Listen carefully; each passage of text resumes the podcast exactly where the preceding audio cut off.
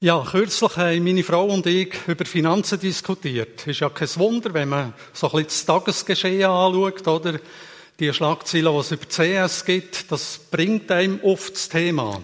Früher war es ja die UBS, die in der Schlagzeile war. Da hätte man sagen, ups, und das Geld ist weg.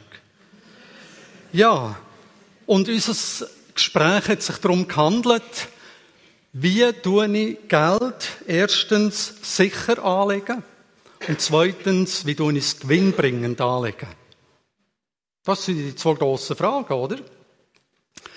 Dann habe ich meine Sätze vorgenommen, die meine Frau schon fast nicht mehr hören kann, weil es immer die gleichen sind.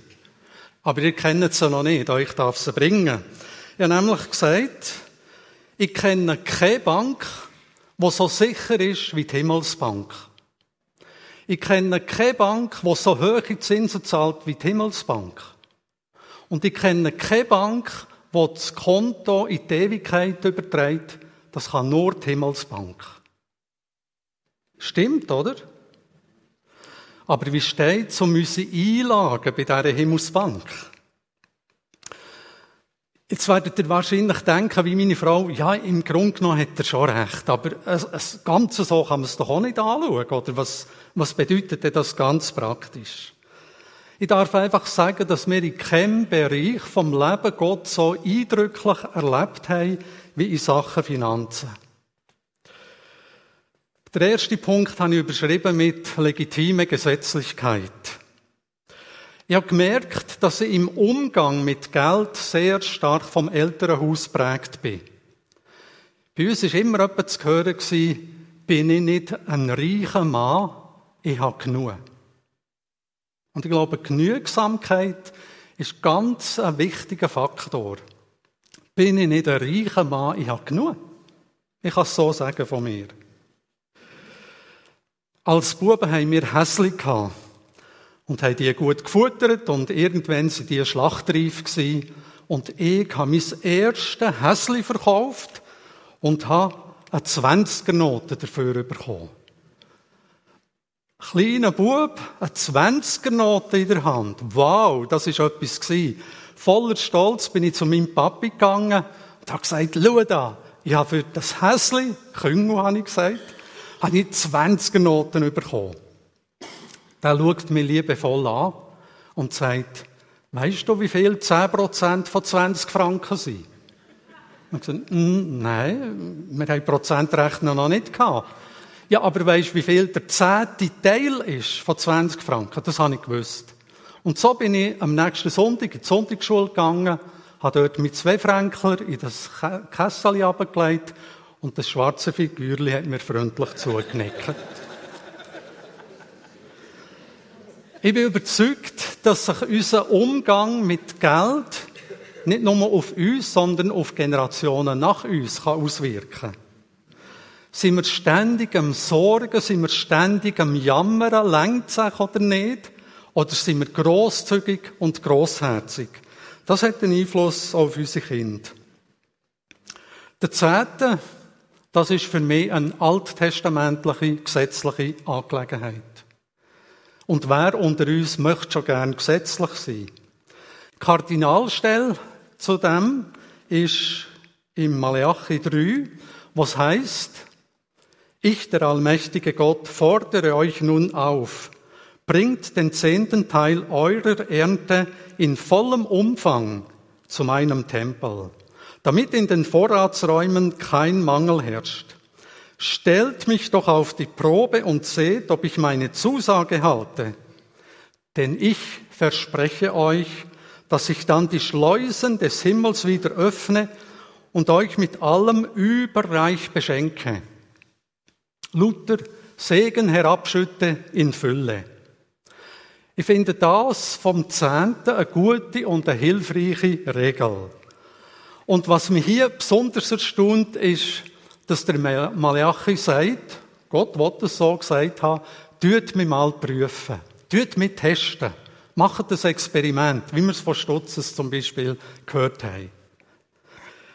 Sonst lesen wir in der Bibel, gerade im Neuen Testament, wir sollen Gott nicht herausfordern, wir sollen Gott nicht prüfen. Weil, wo der Satan Jesus geprüft hat und gesagt hat, spring doch da von dieser hohen Tempomauer ab, Gott wird dich schon auffahren, hat Jesus gesagt, du sollst Gott, deinen Herrn, nicht versuchen. Und jetzt hier haben wir aber doch die Erlaubnis, stellt mich doch auf die Probe und seht, ob ich meine Zusage halte. Und das haben schon viele Menschen da und ganz spannende Erlebnisse mit Gott gemacht. Ich denke an den Familienvater mit einem geringen Einkommen, mit vielen Kindern. Der hat mir gesagt, wenn wir nicht regelmäßig den Zehnten gegeben hätten, ich glaube, wir wären nicht durchgekommen. Oder ein Ehepaar, die ein Haus gebaut und die haben sich vorgenommen, auch während dem Hausbau tun wir 10% spenden. Und sie haben gesagt, es ist manchmal eng geworden, aber es ist immer aufgegangen. Wir haben zuerst den Zehnten gegeben und dann haben wir die Rechnung gezahlt. Es gibt so etwas wie eine Naturordnung und die gilt auch im geistlichen Leben. Wo nichts gesagt wird, muss auch nicht ernten. Gibt höchstens Unkraut, oder? Und der Paulus hat es interessant ausgedrückt im zweiten Korintherbrief, wenn er schreibt, wer schonend sät, wird auch schonend ernten. Also wenn du schon Vorarbeit hast, tu doch gut und kräftig sein. Aber das Schöne ist auch, dass der Paulus nicht Druck macht. Er macht nicht Zwang, wir sollen nicht aus Zwang spenden, sondern von Herzen, denn Gott liebt den, der fröhlich und bereitwillig gibt. Und ich glaube, das ist eigentlich die Sicht vom Neuen Testament. Es gibt ja etwa Leute, die sagen, ja, gut, das vom Zehnten habe ich verstanden, das möchte ich beherzigen. Ist das vom Brutto- oder vom Nettoeinkommen? Und dann stelle ich einfach eine Gegenfrage und sage, möchtest du gern Brutto sagen oder Netto sagen? Und dann ist die Diskussion in der Regel schon abgeschlossen. Spenden tut gut. Der Herr Kant hat geschrieben, reich ist man nicht durch das, was man besitzt, sondern mehr noch durch das, was man mit Würde zu entbehren weiß. Und es könnte sein, dass die Menschheit reicher wird, indem sie ärmer wird, dass sie gewinnt, indem sie verliert. Und es liegt in der Natur vom Mensch, dass er seine Möglichkeiten vom Gehen unterschätzt. Gehen ist in der Bibel mehr als einfach ein Geschenk machen. Gehen im biblischen Verständnis heißt eigentlich für Ausgleich sorgen. Und gemeint ist, dass man da, wenn man Ausgleich schafft, dass man der Gerechtigkeit schafft und da damit auch friedenssichernd unterwegs ist. Und dabei geht es sowohl um einen Sozialfrieden wie auch um einen Innerfrieden bei mir im Herz. Und geben, ich hoffe, das wissen wir alle zusammen, das ist die beste Medizin gegen den Trieb, zu horten und immer mehr wollen zu haben. Und mit geben machst du dich und andere glücklich. Es ist eine Win-Win-Situation. Die zweite Überschrift, frei vom Geldstress. Uns geht's ja so gut. Wir müssen nicht Angst haben, wir wissen nicht, was wir nächste Woche werden essen. Darum müssen wir den Stress nicht haben. Und wenn Jesus wirklich der Herr ist von unserem ganzen Leben und uns überall frei macht, dann möchte er auch in Bezug auf Finanzen. Wenn euch also der Sohn Gottes befreit, dann seid ihr wirklich frei. Finanzielle Freiheit bedeutet für mich ganz Verschiedenes. Frei vom Konsumzwang, weil ich lebe gesünder mit weniger.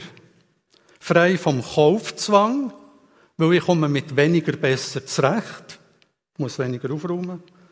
Frei vom Sparzwang, ich gebe weiter, anstatt aufzuhäufen. Aber auch frei vom Spendenzwang. Ich darf mir auch mal eine Freude leisten, die etwas kostet. Wir dürfen sogar frei vom Opferzwang sein. Ich verschenke mich an Gott und erlebe darin die wahre Befreiung.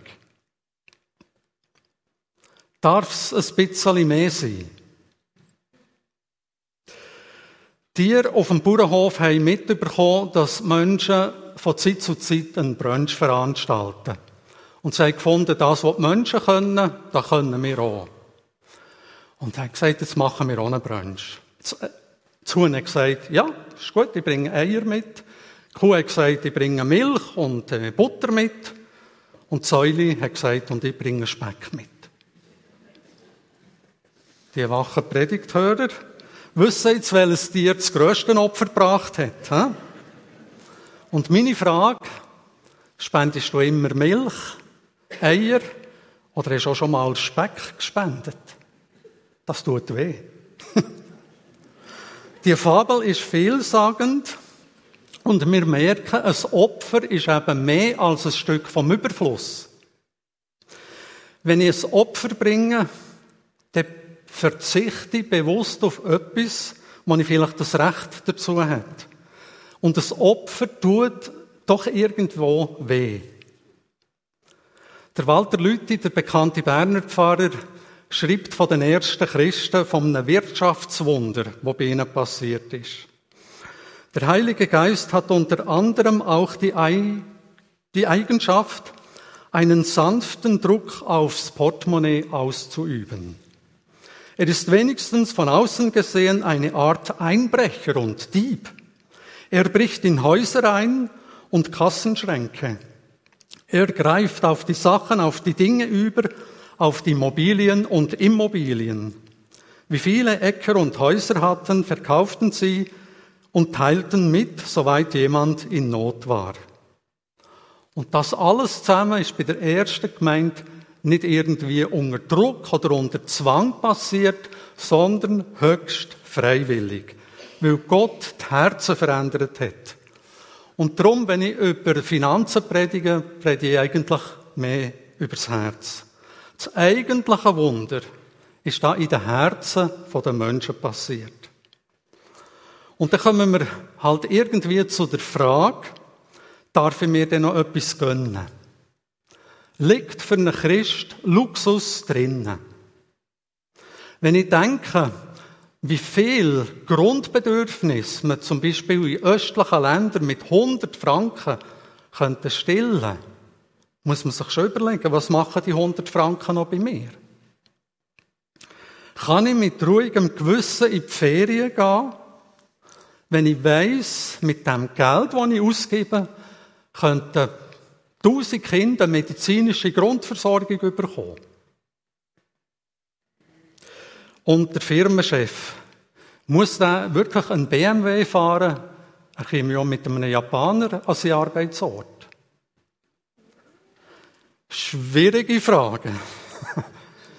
Aber ich erzähle euch ein Beispiel, das uns sehr überzeugt hat, so dass wir das nachher gemacht haben. Ein Ehepaar hat sich überlegt, es wäre schön, wir hätten in unserem Wohnzimmer einen Schwedenofen.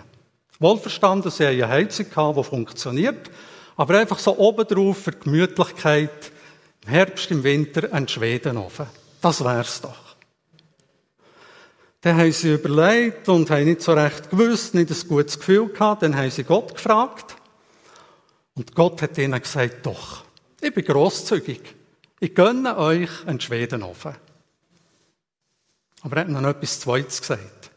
Er hat ihnen den Gedanken gegeben, Ihr könntet doch die doppelte Summe zusammensparen für den Schwedenofen, mit der einen Hälfte der Schwedenofen anschaffen und die zweite Hälfte spenden. Und die haben dann für verfolgte Christen die zweite Hälfte gespendet. Haben ein bisschen länger warten, bis sie den Schwedenofen hatten, haben aber jetzt ständig Freude und ein gutes Gefühl, vor dem Schwedenofen zu hocken. Der dritte Punkt. Geben ist Herzenssache. Stell dir mal vor, jemand könnte all deine Bank- und Postauszüge einsehen. Das würde ganz viel, fast alles über dich sagen. Da würde zeigen, wie wichtig dass dir Ferien sind. Es würde zeigen, wie viel Geld du für Weiterbildung ausgibst für Mobilität, für Kleider und Schuhe, fürs Hobby, fürs Wohnen, fürs Reich Gottes und für die eigene Gemeinde. Können wir alles haargenau ablesen, oder? Ich rede von mir, aber ich glaube, ich kann es auch auf euch übertragen. Das, was mir wirklich wichtig ist. Für das habe ich sowohl Zeit wie auch Geld. Stimmt's oder habe ich recht? Ja, langsam und zielbewusst komme ich zu der Aussage, dass sich Gott offenbar nicht mit 10% von unserem Einkommen abspeisen lässt. Gott kann ganz unbescheiden sein. Weder mit 10% lässt er sich abspeisen, noch mit Geld überhaupt. Gott hat es schon immer, und das ist gefährlich, auf unser Herz abgesehen. Er ist nicht mit weniger zufrieden. Stell dir vor, jemand will dich heiraten und du merkst, das ist nur wegen dem Geld. Da würdest du Nein sagen. Und Gott will uns nicht wegen dem Geld. Gott ruft uns und will unser Herz. Gott ist schlau, Gott ist clever. Dann hat er nämlich alles. Gehen ist Herzenssache. Und ich glaube, Gott möchte unsere Herzen und auch unsere Hände, wo sie verkrampft sind, lösen und frei machen, um uns ganz neu zu beschenken. Mit seinem Segen. Und der ist riesig. Er möchte uns frei machen von uns selber, frei von Fesseln, frei für neue und spannende Abenteuer. In meinem Dienst als Pastor fragt man sich ja zwischendrin immer wieder, wie zufrieden ist eigentlich gemeint mit meinem Dienst?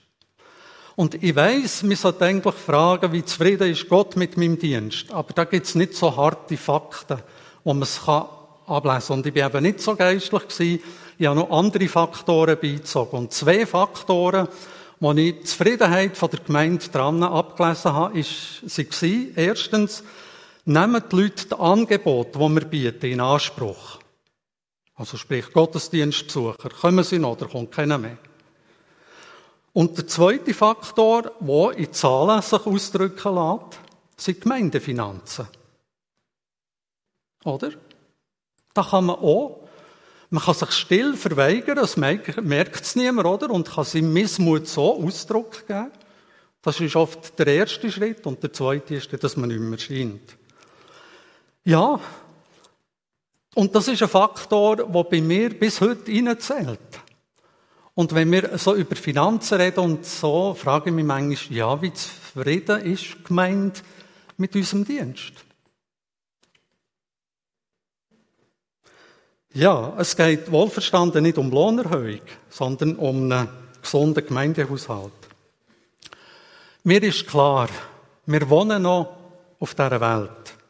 Und wir haben den Auftrag, die gute Botschaft allen zugänglich zu machen, Leute einladen zum Glauben und die, die gläubig geworden sind, in der Jüngerschaft zu schulen.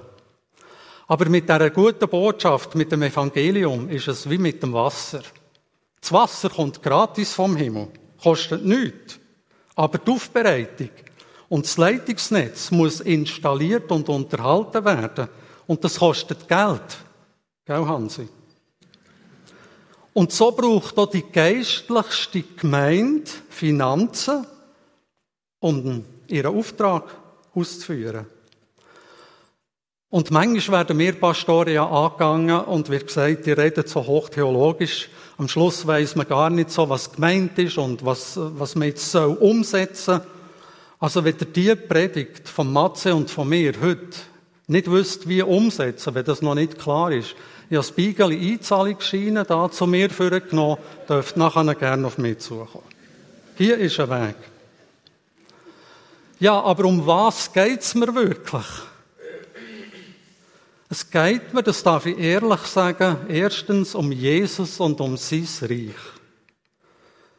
Aber es geht mir auch darum, dass er wirklich der erste Platz in deinem Leben darf haben. Und erst dann wirst du so richtig von innen aus glücklich. Sag, du bist noch zufrieden und glücklich, auch wenn die Umstände vielleicht alles andere sind. Aber der tiefe Herzensfrieden gibt es nur durch eine ganze Hingabe. Gefahr, dass Geld und Besitz uns zum Wichtigsten werden, die ist vielleicht mässig gross unter uns. Aber wie schnell verlassen wir uns doch wieder auf materielle Sicherheiten mehr als auf Gott. Und ich glaube, da verpassen wir ganz vieles. Ein Schlussbeispiel. Ein junger südindischer Schuhputzer ist durch einen Kontakt mit Christen gläubig geworden. Und bei der Arbeit hat er immer das gleiche Lied gesungen, das er in der Gemeinde gelehrt hat. Sucht zuerst Gottes Reich und seine Gerechtigkeit, dann werden euch alle diese Sachen zufallen. Und weil er das immer wieder gesungen hat, hat die Kollegin gefragt, ja, was ist denn das, was dir da soll zufallen? Und er hat gesagt, weiß es nicht. Und hat am nächsten Sonntag in der Kirche nachgefragt. Und die haben ihm gesagt, das ist Essen, Kleider und ein Daheim. Die Wochen sind vergangen. Unser Schuhputzer ist immer noch unter freiem Himmel übernachtet, ist immer noch hungrig und sein einziger Hemmli ist in Fetzen abgehangen. Jetzt haben seine Kollegen angefangen zu spotten und haben gesagt, ja, was sind jetzt die Sachen, die dir zufallen sollen? Kommt ja nichts. Und er hat einfach weiter gesungen. Und eines Tages hat er freundlich, aber mit großer Traurigkeit gesagt, mein Vater im Himmel, der hat all diese Sachen meinen Brüdern und Schwestern schon geschenkt, die haben es einfach noch nicht an mich weitergegeben. Ich bete. Himmlischer Vater, danke vielmals, dass wir in einer Region dürfen sein, wo es uns so gut geht. Danke für den Wohlstand. Du weißt aber auch, welche Verantwortung damit verbunden ist. Hilf uns, dieser Verantwortung gerecht zu werden. Schenk uns ein Herz, das teilt, das mitleidig ist und das vernünftig ist in dem Ganzen. Und danke, dass es dir nicht um unser Geld geht, sondern um unser Herz. Und mögen doch wir alle zusammen sagen, hier ist mein Herz, mein Gott, ich gebe es dir. Amen.